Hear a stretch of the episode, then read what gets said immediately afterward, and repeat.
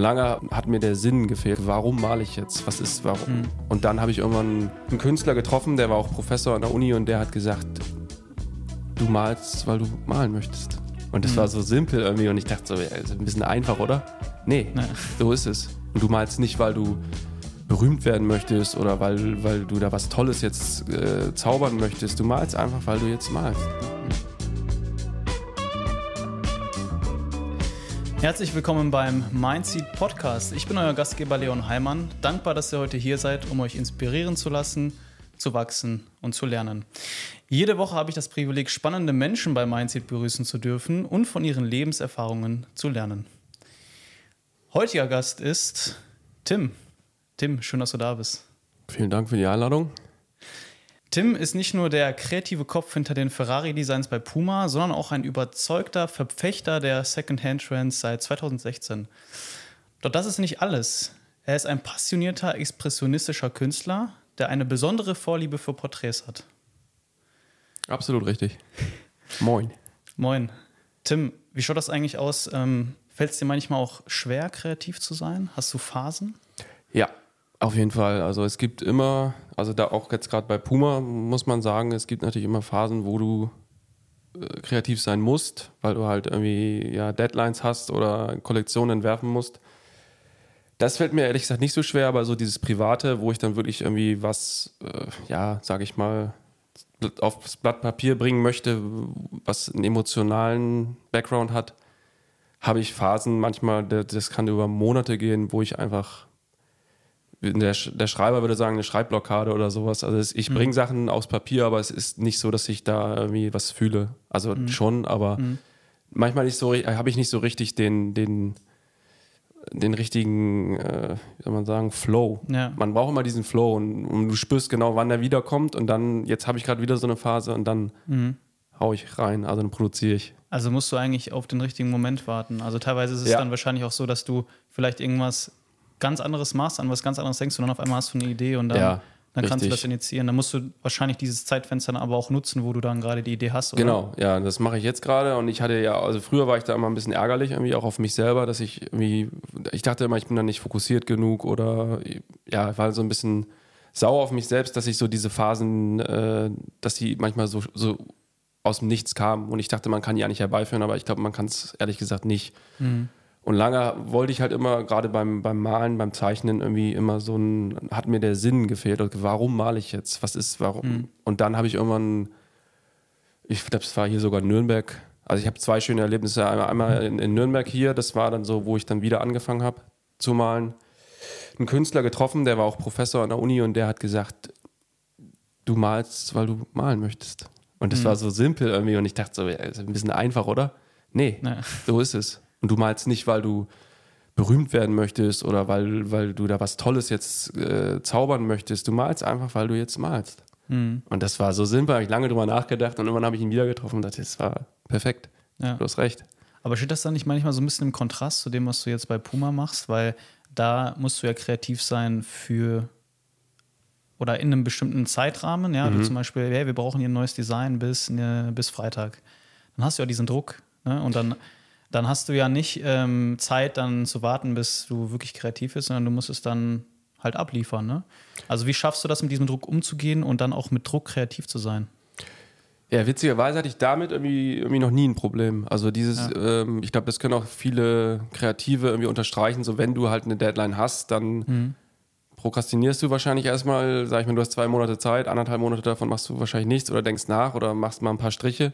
Aber dann so die letzte Zeit, wo du merkst, jetzt rückt es ein bisschen näher. Gut, das, auch wenn du jetzt ein bisschen älter wirst, dann fängst du schon früher an. Verwirfst auch viel. Das gehört auch immer dazu. Das Verwerfen, das habe ich früher auch nie so richtig gewertschätzt, aber du musst auch viel verwerfen. Ähm, und dann, weiß ich nicht, es, es steckt immer so, dieser Prozess ist eigentlich immer ein bisschen derselbe. Verwerfen, du hast Ideen, dann wieder verwerfen, dann denkst du erst, ah, ist nichts und dann musst halt dranbleiben. Und ich habe noch nie, muss ich jetzt sagen, so eine Deadline nicht eingehalten, weil ich halt immer, ich meine, irgendwann weißt du auch so ungefähr, was du machst, sag ich mal, jetzt, also in meinem Job jetzt gerade. Ja. Am Ende muss halt eine schöne Kollektion da sein und Ja. ein Storytelling und das kriege ich bis jetzt immer noch ganz gut auf die Reihe. Ja. Wie gehst du mit Kritik um in Bezug auf deine Designs? Jetzt beispielsweise bei Puma. Ähm, ich selber bin ja Produktline-Manager. Und wir sind ja immer, sage ich mal, so ein bisschen ähm, die, wir arbeiten zusammen, aber auch gleichzeitig, gleichzeitig sind wir Gegenspieler, weil wir so ein bisschen auf die mhm. Preise schauen und ihr wollt halt möglichst kreativ sein. Und ähm, ich habe die Erfahrung gemacht, dass teilweise dann Designer auch, ähm, sage ich mal, leicht eingeschnappt sind, wenn wir dann sagen, hey, das können wir jetzt hier leider nicht machen, das ähm, ist leider ein bisschen zu teuer mhm. oder das, äh, das passt jetzt nicht mit den Vorstellungen vom Partner. Gerade du auch, ne? du arbeitest ja mit Ferrari eng mhm. zusammen. Ähm, wie gehst du mit dieser Kritik um? Geht das manchmal an dein Ego oder? Nee, nicht mehr. Also früher ja auch extrem. In meinem, in meinem, ersten Job zum Beispiel oder auch als ich bei Puma angefangen habe, da war ich da schon, ja, wie du sagst, also eingeschnappt teilweise und dachte so, okay, wie kann mein Design jetzt so runtergezogen werden oder so runter reduziert werden, nur wegen Preis oder weil das jemand nicht gefällt. Mhm. Und davon habe ich mich komplett losgemacht mittlerweile, weil ich mir denke, dieses Design, klar, habe ich halt irgendwie kreiert, aber es hat relativ wenig mit mir und meinem meinem äh, inneren Wesen zu tun und da greift mich auch niemand an mit. Und das war auch eher erlösend für mich, als ich das dann immer losgelassen habe. Hat aber, glaube ich, auch was mit, mit, einer Reife zu tun, also mit dem Alter mhm. wieder, sage ich immer so. Also so war es bei mir auf jeden Fall, mhm. dass ich da irgendwie später hintergekommen bin, dass das kein Angriff auf mich ist. Also war das eigentlich dein Ego, das da. Könnte gut sein, ja. Ja? Ja, würde man wahrscheinlich so sagen. Allgemein auch ein Thema, mit dem du dich in letzter Zeit viel beschäftigt hast, ne? Es gab Zeitpunkte in meinem Leben, wo ich mich ja mehr reflektieren musste irgendwie mhm. oder dann das getan habe und dann irgendwie auf diesen Trichter gekommen bin, das könnte relativ viel mit dem Ego zu tun haben. Manche Reaktionen, manche Emotionen äh, nicht richtig, sag ich mal, da, ja, kanalisiert und dann mhm. daraus irgendwie reagiert. Mhm. Hast du ein Beispiel? Ich weiß nicht, also da, wenn wir jetzt bei dem Thema bleiben, so ein Design-Ding mhm. war natürlich klar, dann hat das jemand dann kritisiert und dann bin ich halt sauer geworden und habe gesagt, so, habe mich halt dann wirklich persönlich angegriffen gefühlt und bin dann so ein bisschen verbal auf die Person los. Also jetzt nicht mhm. schlimm, ja, aber ja. und habe mich dann innerlich auch wirklich so aufgeregt und hat sich so, habe mich mhm. gesträubt gegen was und das glaube ich schon, dass das äh, schon das Ego ist. Denkst du, das Ego ist auch hilfreich in einigen Situationen? Es gibt immer so, glaube ich, zwei Lager. Also ich glaube, das ist auf jeden Fall, wenn du es ich meine nicht unter Kontrolle. Also ich sage mal meiner Freundin manchmal, das ist wie so ein Monster oder sowas, aber ich weiß nicht, kann man so sagen. Ja, ja. Aber ich glaube, es ist nicht unbedingt schlecht. Also es gibt ein gesundes, einen gesunden Egoismus, kann man ja so sagen, oder ein gesundes mhm. Ego. Ähm, aber ich würde, oder ich habe lange Zeit versucht, kein Ego zu haben, aber das ist, glaube ich, auch nicht möglich. Ja. Du kannst dein Ego nicht komplett fallen lassen, aber was ich, glaube ich, jetzt mittlerweile ganz gut, gut kann, ist das Erkennen, okay, jetzt gerade reagierst du aus so einer Ego-Situation raus und du fühlst dich irgendwie angegriffen oder du siehst dich gerade irgendwie ein bisschen provoziert. Das passiert mir auch immer noch, klar, aber ja. dann kann ich danach viel schneller erkennen, ja, da habe ich ein bisschen überreagiert und kann dann viel schneller wieder in diese äh, Position gehen und zu sagen, tut mir leid, ich habe da mhm. irgendwie nicht ja. gut reagiert. Ja. ja, ich sehe das genauso wie du. Also aber dafür muss man halt erstmal erkennen, okay, es gibt ein Ego. Viele, ja. viele haben sich ja noch nie damit beschäftigt. Ja, stimmt. Ähm, Definition, die du jetzt gerade genannt hattest, war, wie war die Definition noch gleich? Wenn man es ganz kurz sagen würde, ist es eine, eine Identifikation mit dem Ich, was nichts mit dem inneren Wesen zu tun hat. Ja. So würde ich es am ehesten sagen. Oder was ich auch gut fand, das kam, glaube ich, äh, von Osho oder so, aber im anderen Zusammenhang. Du bist sozusagen wie eine Zwiebel und das Herz der Zwiebel ist dein Wesen und dann drumherum diese ganzen Schichten der Zwiebel sind sozusagen äh, Konditionierung oder ähm, so Schleier, die du dir, die dein Ego baut, wo du alles wahrnimmst. Mhm. Aber an, an sich hat es nichts mit deinem inneren Wesen zu tun. Das ist sozusagen der Kern, das ist das Wichtigste. Und alles, was du da drum sozusagen versuchst irgendwie zu verschleiern oder irgendwie zu deuten oder dir zu denken, hm, was hat er jetzt zu mir gesagt, irgendwie ein bisschen komisch, ja. Das muss man versuchen, irgendwie zu erkennen und zu vermeiden. Und ich glaube, das ist ein bisschen das Ego, was versucht, Sachen einzuschätzen und dich halt irgendwie, ja, irgendwie, wo du dann sagst, da so eine innere Stimme, hier wirst du gerade übers Ohr gehauen oder hier jemand, der, der will ja. dir was. Ja, ja, ja. Ich will nicht sagen, Intuition zum Beispiel, da bin ich ein großer Fan von, wenn du ein schlechtes Gefühl hast. Das ist was anderes und das kommt, glaube ich, aus dem inneren Wesen. Aber dieses, ähm, du wirst hier gerade benachteiligt, mach was dagegen oder das werde ich dem heimzahlen. Oder mhm. der, ich rede die ganze Zeit nur über, über Männer, Frauen, was auch immer. Das, glaube ich, ist eine Ego-Reaktion. Das Ego, ich denke mal, das schützt einen ja auch vor vielen Sachen. Ne? Man hat ja ein Ego, das du hast auch gesagt, man kann es nicht ganz ablegen, das, äh, das denke ich auch. Das schützt einen ja auch in gewissen Situationen nicht selbst, komplett selbstlos zu sein, sodass du hinterher vielleicht mh, mm, etwas machst, was du, was dir selbst nicht gut tut, um jemand anderen Gefallen zu tun, beispielsweise. Mhm. Aber auf der anderen Seite ähm, denke ich, muss man halt aufpassen, dass man das Ego nicht zu sehr in den Vordergrund stellt, da du halt ansonsten egoistisch handelst und überhaupt nicht auf die anderen Acht nimmst. Ne? Und auch einfach zu erkennen, dass es ein Ego gibt und dass das Ego gerade am Handeln ist, ist, glaube ich, auch ein sehr, sehr wichtiger Punkt. Mhm.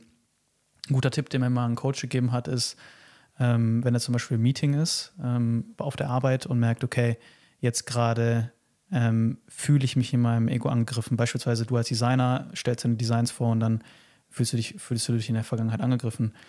Er macht sich dann immer so einen visuellen Punkt auf seinen Notizblock, mhm. der ihn dann visuell daran erinnert, okay, ich bin gerade empfindlich, ne? Also ich bin gerade einfach zu triggern. Mhm. So, und das fand ich eine sehr gute Hilfestellung, weil äh, oft, man merkt ja schon so, okay, jetzt gerade werde ich sauer, ne? Aber dann vergisst du das und dann verfällst du in diese, in diese Rage.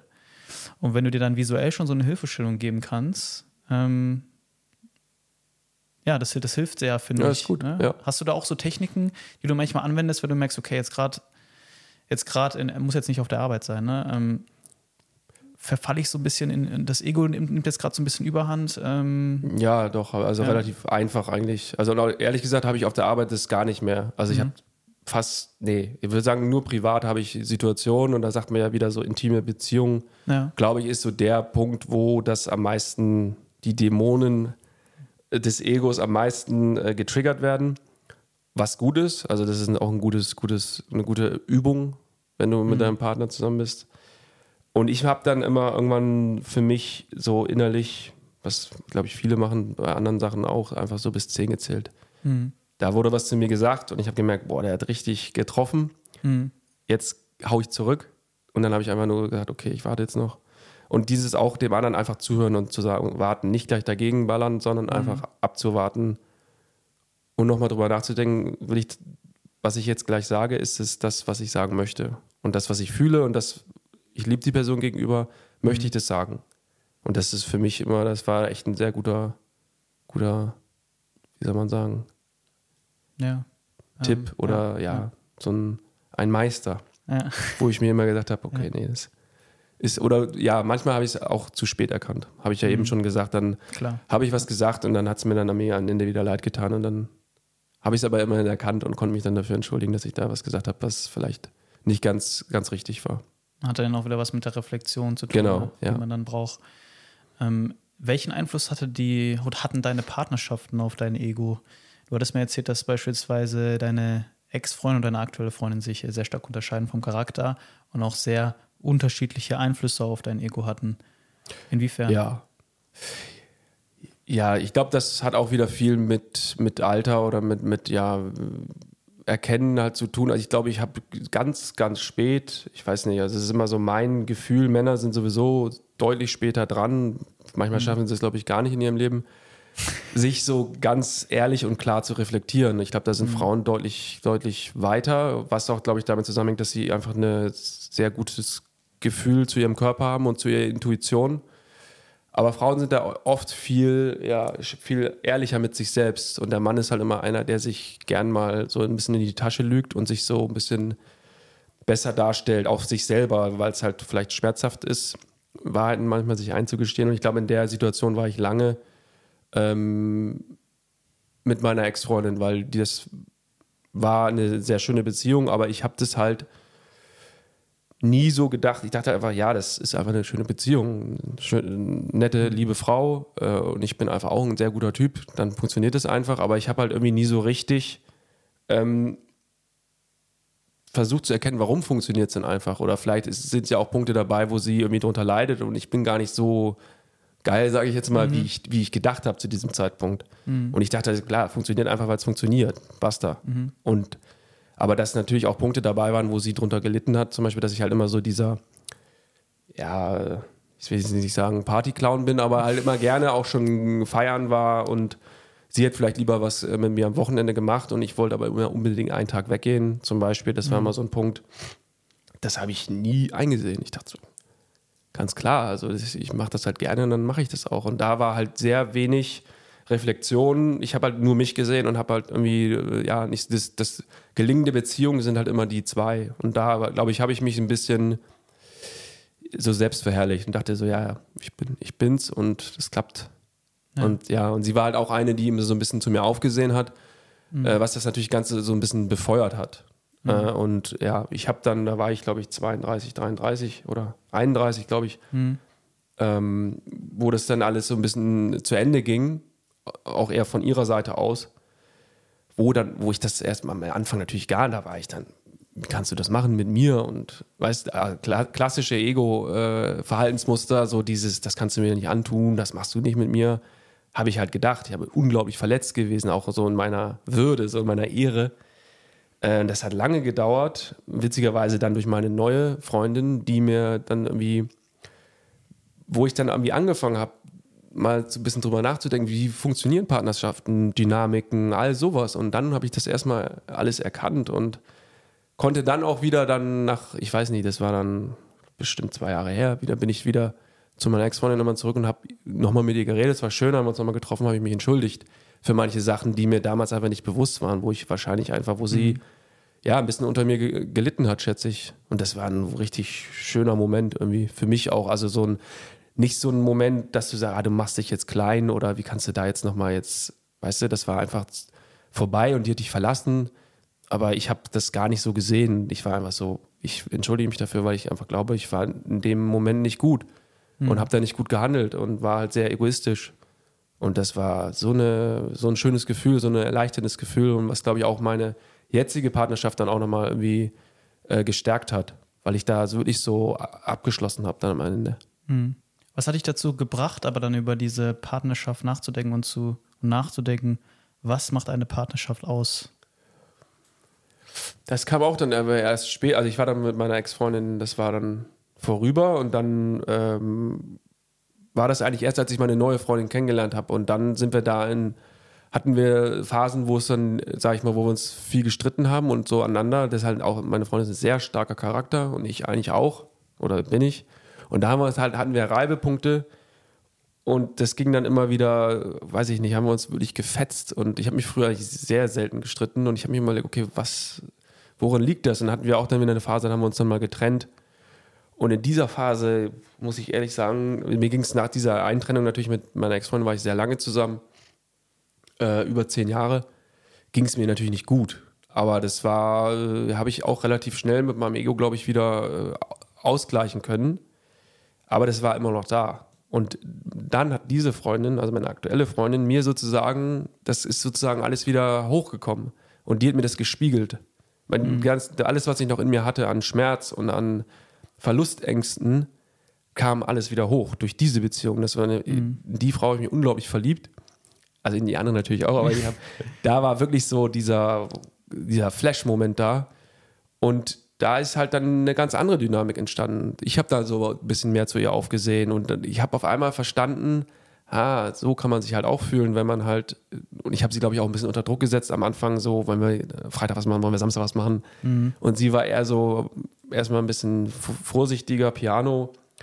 Und da habe ich halt gemerkt, es gibt Dynamiken in, in Beziehungen und die verändern sich teilweise auch innerhalb von Beziehungen mhm. wieder. Also dieses, manchmal ist der eine weiter oben, manchmal ist der andere, mhm. aber das ist auch nichts Schlimmes und nicht, nichts, nichts Verwerfliches. Es ist einfach so und das kann man akzeptieren. Und nur weil du Momente hast, wo der Partner halt gerade mal vielleicht dich nicht so sieht, wie du das dir wünschst, heißt das nicht, dass er dich weniger liebt. Mhm. Und da habe ich unglaublich viel drüber gelesen, nachgedacht, selbst mhm. reflektiert und das war ja sehr hilfreich. Ja. Ich finde schön, dass du das jetzt so sagst, weil viele denken, es ist ja auch ein, ein Gedanke, den viele haben, ja, eine Beziehung läuft oder läuft nicht.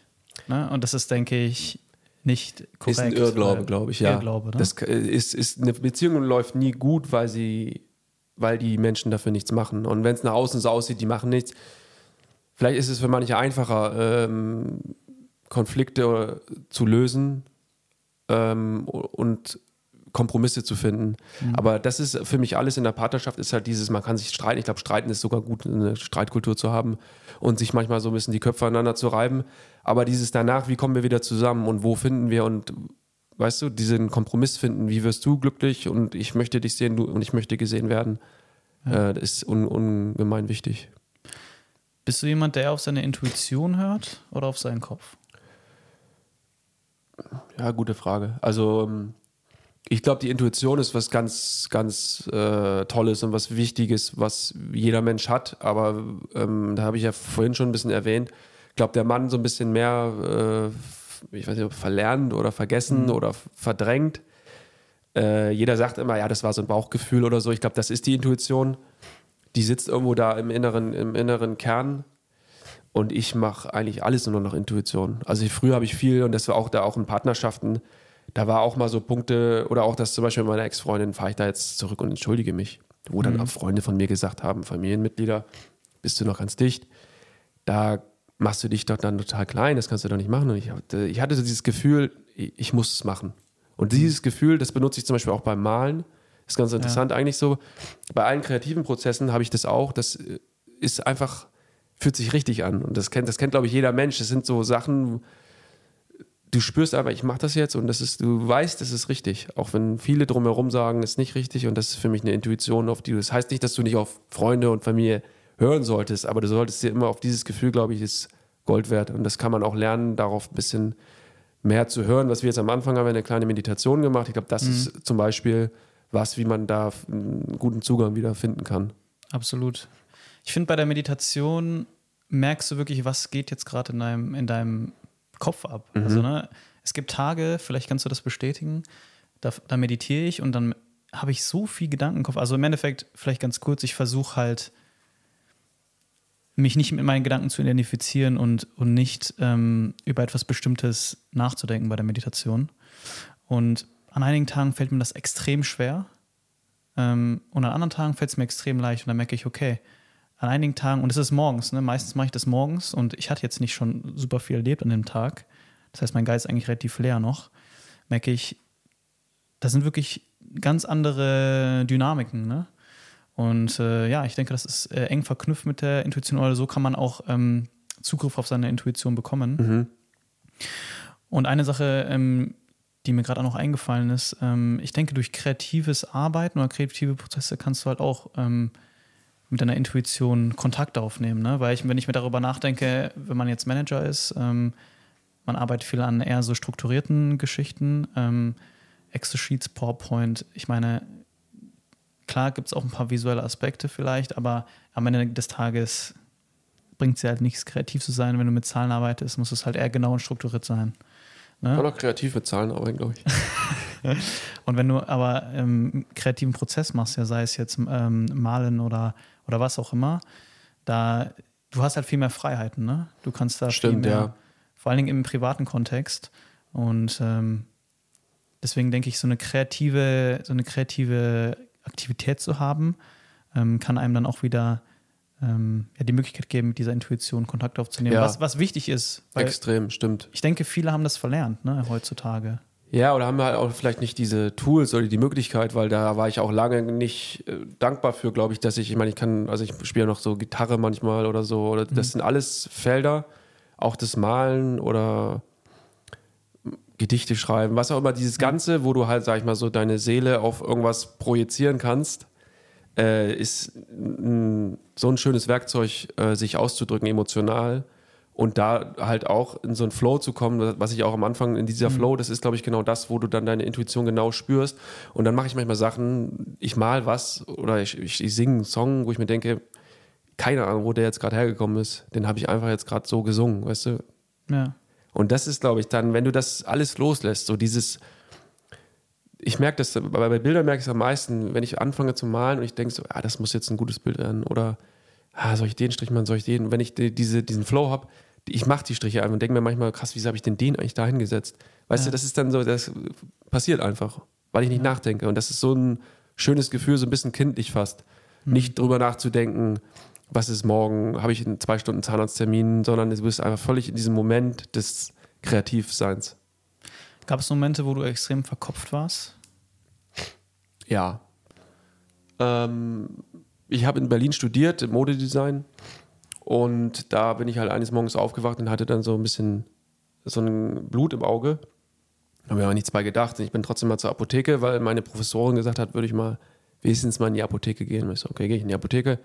Und die meinte, gehen Sie mal zum Augenarzt, mal besser sowas abzuchecken. Also bin ich zum Augenarzt. Äh, das war aber halt noch in Berlin und dann habe ich mit meinen Eltern telefoniert. Mein Papa meinte, ich kenne eine gute Augenärztin. Äh, da ist dein Onkel auch schon, weil da gibt es auch schon irgendwie so eine Vorgeschichte mit dem Sehnerv. Äh, also bin ich dann dahin, nach Termin machen, ging auch alles sehr schnell. Äh, und die hat mich dann untersucht und meinte dann, ja, in so einem, so einem, Nachgespräch dann, ja, was machen Sie denn beruflich, was wollen Sie beruflich machen? Habe ich gesagt, ja, ich studiere Design, Modedesign. Und die haben ja relativ äh, kühl und, und trocken, sage ich mal. Also das habe ich damals so empfunden. Vielleicht war es auch nicht so, aber ich glaube schon. Äh, so ein bisschen, ja, ohne, so, ohne Mitgefühl, vielleicht müssen Ärzte auch manchmal so sein, äh, gesagt, ja, ich würde nichts Visuelles studieren, weil sie wahrscheinlich mit Ende 20 blind sein werden so wie sich ihr Sehnerv äh, oder so wie der im Moment aussieht. Das war für, für mich ein Moment, der wirklich, der mich komplett, äh, ja, äh, aus der Bahn geworfen hat, so ein bisschen, das konnte es gar nicht so richtig glauben. Ich weiß nicht, ob ich dann da verkopft war, vielleicht, ich habe einfach, ja, ich habe dann nur das gesehen und hatte irgendwie dann auch danach einen relativen Hass auf, also nicht Hass auf Ärzte, aber so mhm. diese Diagnose hat mir, hat, hat, mich zum Beispiel auch so persönlich angegriffen, dass ich so, okay, wieso kann die sowas, kann die sowas zu mir sagen und habe das eigentlich ehrlich gesagt verdrängt, habe gesagt, das stimmt nicht. Ja. Und habe dann da irgendwie danach irgendwie so ein Leben gelebt, wo ich dachte, so ich hier, was eigentlich im Nachhinein gut war, für mich zählt jetzt jeder Tag, wo ich alles noch sehen kann. Weißt du, das war ja. so für mich so ein Moment, gerade als Visueller und als Künstler. Also ich glaube, das muss man sich jetzt nicht als Sonderposition nehmen ich glaube, alle Menschen würden so denken, wenn du, wenn du das halt gesagt bekommst, du kannst halt nicht mehr sehen. Wollte ich halt alles umso mehr aufsaugen, bin noch mehr gereist und habe alles versucht, so richtig in mich mhm. aufzunehmen. Und habe das aber einfach trotzdem weggeschoben. Die meinte auch, kommen Sie regelmäßig zur Kontrolle, da kann man vielleicht auch noch was machen. Also es zwar nicht, ja. kann man nicht operieren, weil es halt irgendwie am Sehnerv ist. Aber trotzdem kommen Sie zur Kontrolle. Ähm, man weiß nie, Augenüberdruck oder Unterdruck. Also da war von Glaukom die Rede. Und ich habe es komplett weggeschoben. Also, nee, die können mich alle mal, ich habe das nicht. Ich lebe mein Leben jetzt weiter. Äh, und ja, das war wahrscheinlich eine verkopfte Handlung, weil mhm. die vernünftige Handlung wäre gewesen und natürlich auch die, ja, auch eine Intuitions-, also das würde dir dein Körper natürlich sagen, wenn du sowas, ne, dir jemand sowas sagt, okay, was sind meine Optionen? Und die Option ist sicherlich nicht, schiebe ich weg, gibt's nicht. Ja. Sondern die Option ist halt, okay, ich, ich hole vielleicht nochmal einen anderen Rat ein vom anderen Arzt. All sowas. Und das habe ich dann viel, viel später erst gemacht. Da war ich dann, ich weiß gar nicht. Das war bestimmt fünf, sechs Jahre später, wo ich dann, wo das dann schon mhm. Richtung 30 ging, wo ich dann gemerkt habe, hm, eigentlich sehe ich noch ganz gut. Äh, und dann ich, bin ich mal wieder zum Arzt gegangen, zu einer sehr guten, äh, damals in Würzburg. Und die hat mich nochmal untersucht und die hat sich tierisch aufgeregt und meinte so, das stimmt nicht. Klar, sie haben auffälligen Sehnerv, aber wir werden es kontrollieren und äh, sie werden nicht mit 30 blind sein, nie im Leben. Vielleicht mit 40 oder vielleicht mit 50, kann niemand sagen. Kommt drauf an, wie sie auch, wie ihr Lebensstil ist. Also ob sie jetzt, jetzt jeden Tag 90 Zigaretten rauchen und äh, weiß ich nicht, unfassbar ungesund leben und auch keinen Sport machen. Das kann alles das beeinflussen, dass halt die Nerven, sage ich mal, nicht gut fließen durch diesen Sehnerv. Und, es ist einfach ja. der Wahnsinn, wie eine Aussage von jemandem, dem wir vertrauen, einen beeinflussen kann und das an deinem Beispiel sogar über Jahre hinweg. Ne? Also ja. eine Aussage von einer Person. Ja. Und gerade auch, gerade Ärzte haben halt so einen hohen Vertrauensindex in der Gesellschaft, dass denen so viel Macht gegeben wird. Es, also Beispiel auch aus meiner Kindheit. Ne? Also ich hatte, als ich ein Kind war, mein ähm, Hüftknochen, der war ein bisschen deformiert. Und ähm, damals war ich noch ein Kind, ich konnte da nicht wirklich drüber nachdenken, was da passiert. Ich hatte einfach Schmerzen. Und meine Mutter ist zu mehreren Ärzten gegangen und wir waren bei einem sehr renommierten Arzt damals. Äh, und der hat uns empfohlen, ja, ihr Kind muss operiert werden. Ja, da muss ein künstlicher Gelenkkopf rein.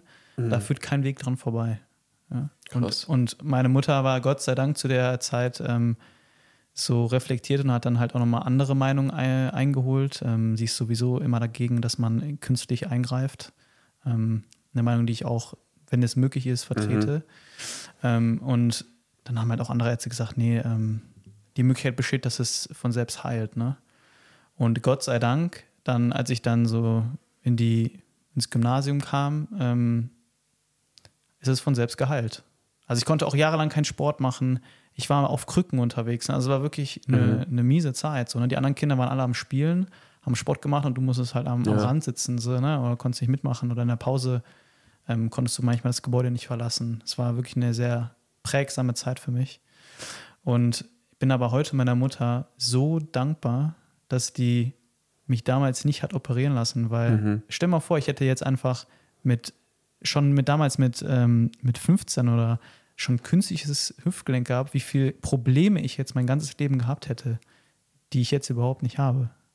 Vermutlich Intuition von deiner Mama.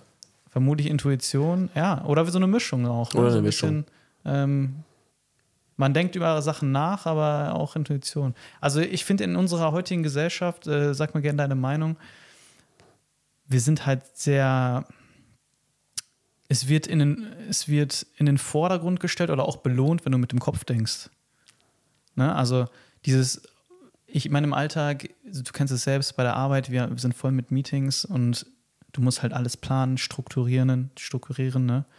Ähm, und Entscheidungen werden gefällt auf Basis von Daten, ne? Und nicht mhm. auf, auf, auf, Basis von Bauchgefühl. Und du, du, trainierst es halt auch, ne? Du trainierst es dann. Ja, klar. Okay, ähm, das ist der Fall, so, dann mache ich die Entscheidung oder das ist jetzt logisch.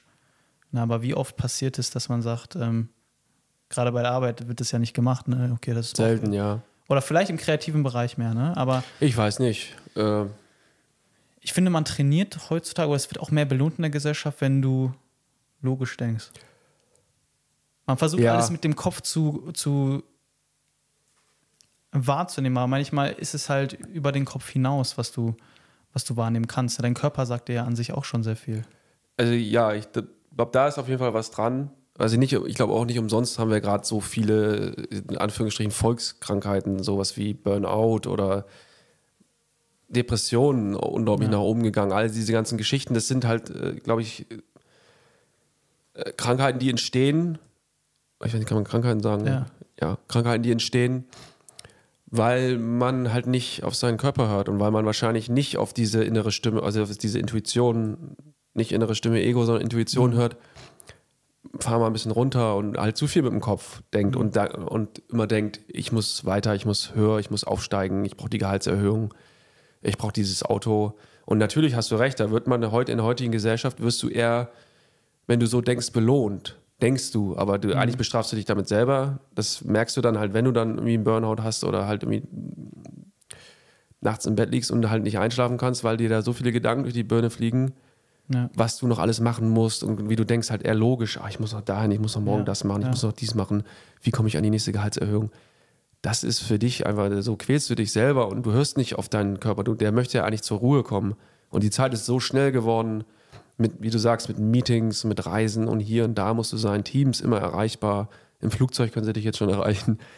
Das ist einfach Gift, glaube ich, für den Körper. Und ich merke das immer jetzt mit meiner Freundin, die hat einen sehr schönen Bauernhof, äh, also ihre Eltern wenn du da bist, da ist, da wird so alles so ruhig und da entschleunigt alles. Das kennt jeder auch. Und es wird ja auch immer beliebter wieder, dass auch Leute in unserem Alter wieder aufs Land ziehen und äh, wandern und so diese ganzen Sachen, wo du halt merkst, ah, hier sind mal keine Außengeräusche und ich bin nicht so gut erreichbar.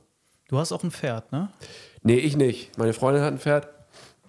Ähm, aber ich habe irgendwie auch eine witzige Geschichte, weil ich hatte immer ein komisches Verhältnis zu Pferden. Meine Mama war auch eine Pferdefrau, kann man das so ja. sagen. Also hat auch Pferde sehr gerne gemocht. Und äh, ich habe ja noch drei Brüder, die hat sich immer eine Tochter gewünscht, kam aber nie. Also am Ende sind wir vier Jungs geworden. Aber ich war immer so ein bisschen der, äh, wo sie wusste, ah, okay, der ist ein bisschen anders, ich mal, weil ich halt irgendwie, ja, schon dieses Kreative, was meine Brüder, sag ich mal, eher nicht haben, war ich halt immer schon, ich würde sagen, ich, ich glaube ja, dass es gibt immer eine, eine männliche und eine feminine, also eine maskuline und eine feminine Seite im Menschen, also in, in, mhm. in der Mann, im Mann, aber auch in der Frau. Und ich glaube, ich hatte schon immer einen guten Zugriff auf meine feminine Seite. Und das hatte irgendwie da zur, zur Folge. Was ist deine feminine Seite? Ja, ich glaube gerade das, so dieses äh, vielleicht emotionale oder dieser Zugang zu, zu Tieren oder zu der Natur oder dieses Kreative, glaube ich. Also dieses mhm. eher Weichere, sag ich mal, mhm. wo man mhm. dann oft sagt, ah, eine Frau muss weich sein, mhm. der Mann muss stark sein. Und ich hatte schon immer so dieses Gefühl, ich kann ganz gut oder ich habe einen ganz guten Zugriff auf meine weiche Seite. Und das hat sich vielleicht gespürt, ich weiß es nicht. Und auf jeden Fall hat, war ich dann immer der, der mich, der, mich hat sie mitgenommen auf den Hof manchmal, weil sie sich das auch sehr gewünscht hat. Habe ich gesagt, ja, okay, ich komme mit. Aber ich hatte immer großen Respekt vor Pferden. Also Pferden war immer, waren sehr groß und für mich irgendwie mhm ja, nicht ganz so mein Fall. Aber ich habe trotzdem den Gefallen gemacht und bin dann ab und zu mal mit ausgeritten und dann sind mir halt immer irgendwelche Sachen passiert. Irgendwie das Pferd ist durch, über die Straße gegangen mit mir. Also ich drauf, über die Straße rüber. Ja. Absolutes Schockerlebnis. In der Box wurde ich vom einen Pferd eingeklemmt hinten so. Das hat mich einfach so eingeklemmt. Und die sind ja schwer, ne? Ja. Damals ja. war ich, weiß ich nicht, 12, 13. Und dann war das irgendwann, habe ich, ich möchte, wie gesagt, mit Pferden nichts mehr zu tun haben. Ich habe irgendwie Angst vor denen. Mhm. Und im Zuge dieser ganzen, äh, also gut, dann hatte meine Ex-Freundin halt dann auch wieder witzigerweise ein Pferd und meine jetzige Freundin hat auch wieder ein Pferd. Also irgendwie ist es nie so richtig verschwunden. Ein Psychologe würde sagen, da ist jetzt ein Zusammenhang vielleicht, dass die ja. Mutter ein Pferd hatte und die Freundin auch. Wahrscheinlich. Ja. Aber ich habe immer erkannt, das sind unglaublich tolle Tiere und das sind Tiere, alle Tiere sind so, aber Pferde insbesondere, die eine Intuition haben und die dir eine Emotion geben, die können das ja aus zwei Kilometern riechen, ob du Angst vor denen hast oder nicht. Und das war natürlich damals der Fall. Ich hatte einfach Angst und Respekt vor Pferden und das, das spüren die. Und mhm. die werden natürlich auch zu Therapiezwecken eingesetzt.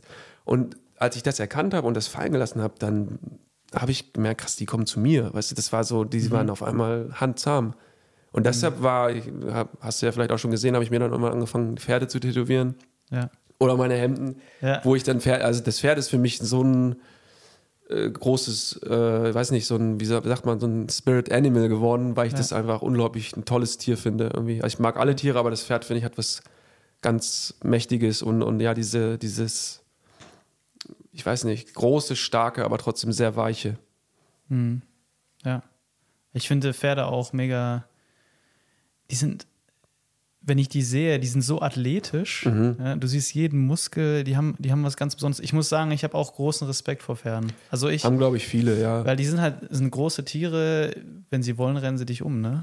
Und ja, es einfach dieser halt, Respekt. Ja. So. Ich habe auch, klar, man kann, muss immer noch, sag ich mal, aufpassen, weil es am Ende ist es immer noch ein Tier und es ist auch, ist auch ein Fluchttier. Also klar, wenn es erschreckt, dann ja. rennt es durch, aber das hat halt nichts, also sozusagen in dem Moment mit dir zu tun. Ja. Und ich, ja, ich, ich kann es immer nicht so richtig beschreiben. Auch diese Wärme, die die ausstrahlen und mhm. die spülen halt irgendwie auch immer alles. Mhm. Äh, ja. Und jetzt, das war leider ein trauriger Moment. Also meine Freundin, die hat ja auch ihr Pferd äh, lange, seitdem sie ein kleines Kind ist.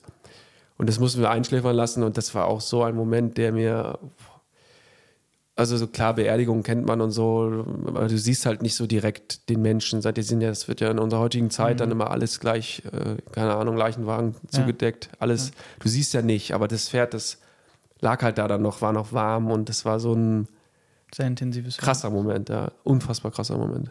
Das glaube ich. Ja. Tim, am Ende des Podcasts stellen wir mal dieselben vier Fragen. Ich verstehe.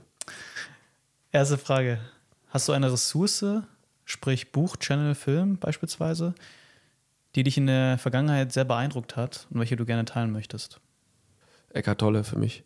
Ja. Also das war wirklich einer, der, also ich sag jetzt mal so, salopp gesagt hat er, sagt er nichts Neues. Also der sagt das, was alle davor auch schon, die ganzen Buddhas und Oshos und selbst in der Bibel oder im Koran, in allen Religionen, die wollen uns alle dasselbe sagen. Mhm. Und nämlich versucht dein Ego nicht zu wichtig zu nehmen und hör auf dein inneres Ich und auf, auf, dein, innere, auf dein inneres Wesen.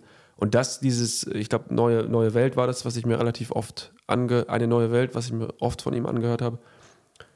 Ähm, das war einfach für mich, hat er da, der konnte sozusagen Sachen rüberbringen in, in, in, einfachen Worten und die dir einfach sagen, hör nicht so viel auf, auf dein, auf dein, was dein, der da oben dir sagt, also diese Stimme mhm. im Kopf.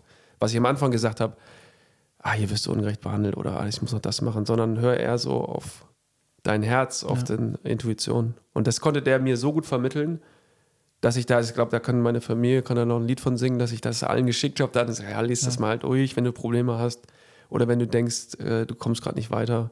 Mir hat das unglaublich geholfen und immer wieder, wenn ich jetzt in Momente verfalle, wo ich mir denke, ah, ich habe Probleme, dann höre ich mir das an und dann merke ich, nee, ich mache mir die auch ein bisschen selber oder ich identifiziere mich mit diesen Problemen und mache sie dadurch noch größer. Hm. Was ist deine Definition von Erfolg und wie stellst du sicher, dass du dieses Ziel erreichst? Ich glaube, der größte Erfolg, den man Mensch haben kann, und daran arbeite ich, glaube, und, und, du auch, mhm. ist, wenn du halt wirklich deine innere Bestimmung, sage ich, sag ich das jetzt mal, in meinem Fall wäre es vielleicht irgendwas mit Secondhand, mit Malen, kreativ sein, wenn du das, wo du spürst, das würde ich gerne machen und das ist für mich keine Arbeit, weißt du, du fühlst dich glücklich damit. Mhm, ja. Oder das beste Beispiel ist immer so ein Kumpel von mir, der halt irgendwie in der Bank gearbeitet hat und aber immer schon gemerkt hat, er wird gerne Schreiner sein und das dann einfach gemacht hat und der jetzt unfassbar glücklich ist. Ja. Das ist für mich Erfolg, wenn du halt dein inneres Wesen nach außen sozusagen ausleben kannst. Also wenn du deine Leidenschaft zum Beruf machst. Ja, sozusagen. so, so kann man es eigentlich besser, ein- einfacher umschreiben. Ja.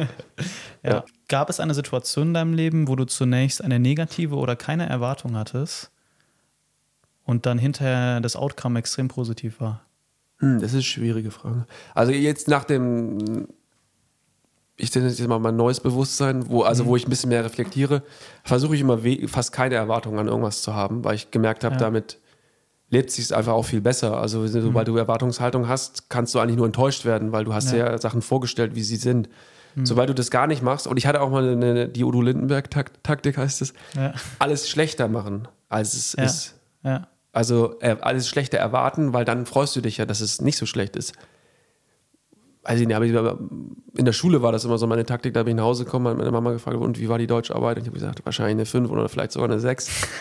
Und dann war es eine 4 minus und dann war es, weißt du, das war sozusagen die Udo Lindenberg-Taktik. Ja. Aber das ist auch nicht richtig. Das waren dann negative Erwartungen haben. Das ist eine negative Erwartungshaltung ist natürlich auch nicht gesund. Also ich glaube, Ja. am besten ist es keine zu haben. Ja. Aber ich, mir fällt jetzt gerade nichts ein, wo ich jetzt. Du hast gefragt nach einer negativen. Ja, zum Beispiel, manchmal geht man ja in eine Situation rein und hat so keine Erwartung oder denkt so, ja, pf, ob das jetzt hier was wird, weiß ich nicht. Und danach denkst du dir so, boah, krass. Also zum Beispiel, als ich in Italien war im, im, ähm, im Auslandssemester, da bin ich auch in den Dorm gekommen und dachte am Anfang so, wir waren halt zehn Leute auf einer Etage und du lebst dann ja wie so eine Familie zusammen. Und dann dachte ich, okay, ich kann mit den Leuten ja nicht wirklich connecten, weil die sind so anders. Also ich glaube, das wird nichts. Und danach war es die geilste Zeit in meinem Leben und ich hatte, die haben mir so viel Mehrwert gegeben. Also ja, also klar, man versucht immer mit keiner Erwartung reinzugehen, das versuche ich auch, aber manchmal passiert es halt, dass du diese Erwartungshaltung hast. Und deswegen ähm, interessiert mich, ob du schon mal in so einer Situation warst. Ähm, Ja, genau, jetzt verstehe ich, Wo, wo was das du so ein krasser. Wendepunkt war. Ja. Also ich weiß genau, was du gerade beschrieben hast. Ich glaube, Ja. das kennt jeder, dieses Gefühl. Und das kriegst du nur, also das wird dann sozusagen die geilste Zeit deines Lebens, Ja. weil du dich darauf einlässt. Sobald du dieses, diese Erwartungshaltung fallen lässt und sagst so, also auch sagst, okay, das ist hier nichts für mich oder das kann eigentlich nur scheiße werden. Mhm. Darf ich das hier sagen? Ja. Na klar. Äh, dann gibst du dieser Situation die Chance, auf dich zu wirken und die auch anzunehmen und dann auch irgendwie eine gute Zeit werden zu lassen. Bevor, vorher machst du es gar nicht, weil du schon in deinem Kopf, und ich glaube, das ist auch ein Ego-Ding, Ja, hast du schon, nee, ist nichts für mich. ja, Das, oder auch mit Leuten oft so, wie die aussehen, das habe ich mit dir am Anfang erzählt, Ja. war ein witziges Beispiel. Da ist es mir dann doch nochmal passiert, weil du hast ja, immer so diesen Einfl Einfluss irgendwie von außen, von, von Menschen. Und da wurde mir halt dann, wenn ich das sagen darf, über. Ja. die halt gesagt, ja, hm, weiß nicht, ein bisschen komischer Typ, vielleicht ein bisschen arrogant oder so. Ja, und, ja. und das habe ich irgendwie ehrlich gesagt ein bisschen angenommen und dachte so, hm, Ja. könnte sein. Ja. Bis du mich dann mal gefragt hast, wollen wir mal einen Kaffee zusammen trinken und dann haben wir über diese Sache hier geredet und du hast halt Ja. angefangen mit Selbstoptimierungspodcast und ich dachte gleich in meinem Kopf, hm, wahrscheinlich irgendwas mit Business und dann habe ich gleich gesagt, ja. ist nicht so mein Ding mit Business. Ja. Und dann hat er gesagt, nee, es geht eher so um Selbstreflexion und Selbstoptimierung halt von deinem Inneren. Ja, Und da dachte ich ja. so, ah krass. Und da, weißt du, da war für mich wieder so ein Reminder, und das mache ich auch nie, eigentlich mache ich Ja, das nie, mich von außen beeinflussen lassen, wie jemand ist oder auch Klamotten. CEO, Putzmann, das habe ich dir dann auch gesagt, Mhm. ja. ist mir komplett egal. Also man sollte immer seine eigene Meinung von Menschen machen oder von Dingen äh, und Situationen und nie diese Schleier, diese Zwiebelschleier benutzen, um Leute zu stigmatisieren oder irgendwo reinzustecken. Das Gehirn ist halt dafür gemacht zu labeln, ne? Also es, es Ja. schützt uns dann ja auch vor ein Eben. paar Sachen. Es ne? hat einen also, evolutionären Grund, genau. Genau. um Aber Gefahren- genau, die, diese Distanz dann mal aufzunehmen und dann dieses, das ist, hat für mich auch was mit so dieses Klardenken zu tun, ne? Oder auch, wo dann vielleicht auch Meditation hilft, wo du wirklich ohne, ohne Erwartungen, aber auch ohne, ähm, das sind ja Gedanken, die dann in, de in deinem Kopf sind, ne? ohne Gedanken in die Situation reinzugehen, so. Ne? Oder auch wenn du, wenn du jemanden siehst, ähm, dass du nicht labelst. Ne? Das Ja. ist die Challenge, aber das ist ist, das, was klar, man- ja, mag ich, sa- sage ich ja selbst für mich ja. irgendwie, selbst für mich, den Superguru. Nein, sehr, aber nee, ich habe mir wirklich schon sehr viel Gedanken gemacht und versuche immer sowas gar nicht zu machen und das ist mir da auch wieder passiert, wo ich dann auch denke, so, ah, musst du, musst du, muss man sich immer wieder daran erinnern, wie du sagst, Ja. dass du das nicht machst. Und das passiert leider, muss man auch sagen, in unserer Gesellschaft sehr einfach, Ja. weil das auch so ein bisschen vorgelebt wird durch Werbung, durch, keine Ahnung, so muss die Frau aussehen, sie muss, Ja. Weißt du, also diese, diese ja, Erwartungshaltung, die man halt Ja. an Menschen hat, ob es Frau oder Mann oder was auch immer ist, die musst du immer wieder dir äh, in den Kopf rufen, nee, das, du Ja. entscheidest das hier drin, wie jemand ist und nicht das Außen. 100 Prozent. Ja. 100 Prozent. Letzte Frage. Was ist deine Gewohnheit für ein positiveres Leben? dass ich immer versuche, auch die negativsten Situationen, auch wenn es, wenn es manchmal unglaublich schwierig ist, manchmal dauert es auch sehr lange, klar, jetzt ja mal Schicksalsschläge oder sowas, die trotzdem so zu nehmen, weil du sie erstens kannst du sie nicht ändern, aber immer so zu nehmen, als ob sie am Ende doch, sie sind, glaube ich, immer für was gut. Und das war schon immer eine, eine Qualität von mir. Ich glaube, das können auch al- alte, ganz alte Jugendfreunde noch von mir bestätigen. Aus Situationen halt immer das Beste zu machen und das, die besten, ja, also selbst Negativerfahrungen sind halt für irgendwas gut. In dem Moment fühlt es sich natürlich nie so an und es ist äh, unglaublich schmerzhaft manchmal, auch eine Trennung oder was weiß ich. Aber für mich sind es immer die Punkte am Ende des Lebens oder in, der, in so einer Zeit, wo du am stärksten wieder raus daraus wachsen kannst. Und ich selbst, was ich ja gesagt habe, ich hätte mich sonst nie selbst reflektiert, wenn das alles nicht so passiert wäre. Und das Leben ist immer, das hat der Jens Korsen, habe ich dir auch gesagt, Mhm. von dem ich ein großer Fan bin, das Leben muss halt im Fluss sein. Und wenn du das Leben im Fluss nimmst, und das ist, glaube ich, gehört dazu, Sachen positiv zu sehen, und das mache ich halt manchmal vielleicht ein bisschen zu viel, das habe ich dir auch gesagt, manchmal vielleicht ein bisschen Schönmalerei. Aber ich versuche immer wirklich aus allen Sachen irgendwie was Positives zu sehen. Und das Ja. ist so mein, mein Fahrschein fürs Leben. Ja, finde ich gut. Tim, mega, dass du da warst. Ja, vielen Dank- Dank für die Einladung. Spaß gemacht. Sehr gerne. Danke, dass du dich geöffnet hast für den Bereich Kreativität, Intuition, ein bisschen was über dein privates Leben erzählt hast. Das hat, denke ich, auf jeden Fall Mehrwert gebracht. Hoffentlich gibt es keinen Ärger. Wenn dir diese Folge gefallen hat, dann lass uns doch gerne ein Follow hier und einen Daumen hoch. Ansonsten wünschen dir Tim und Leon noch ein, eine schöne Woche. Bis dann, mach's gut. Arrivederci.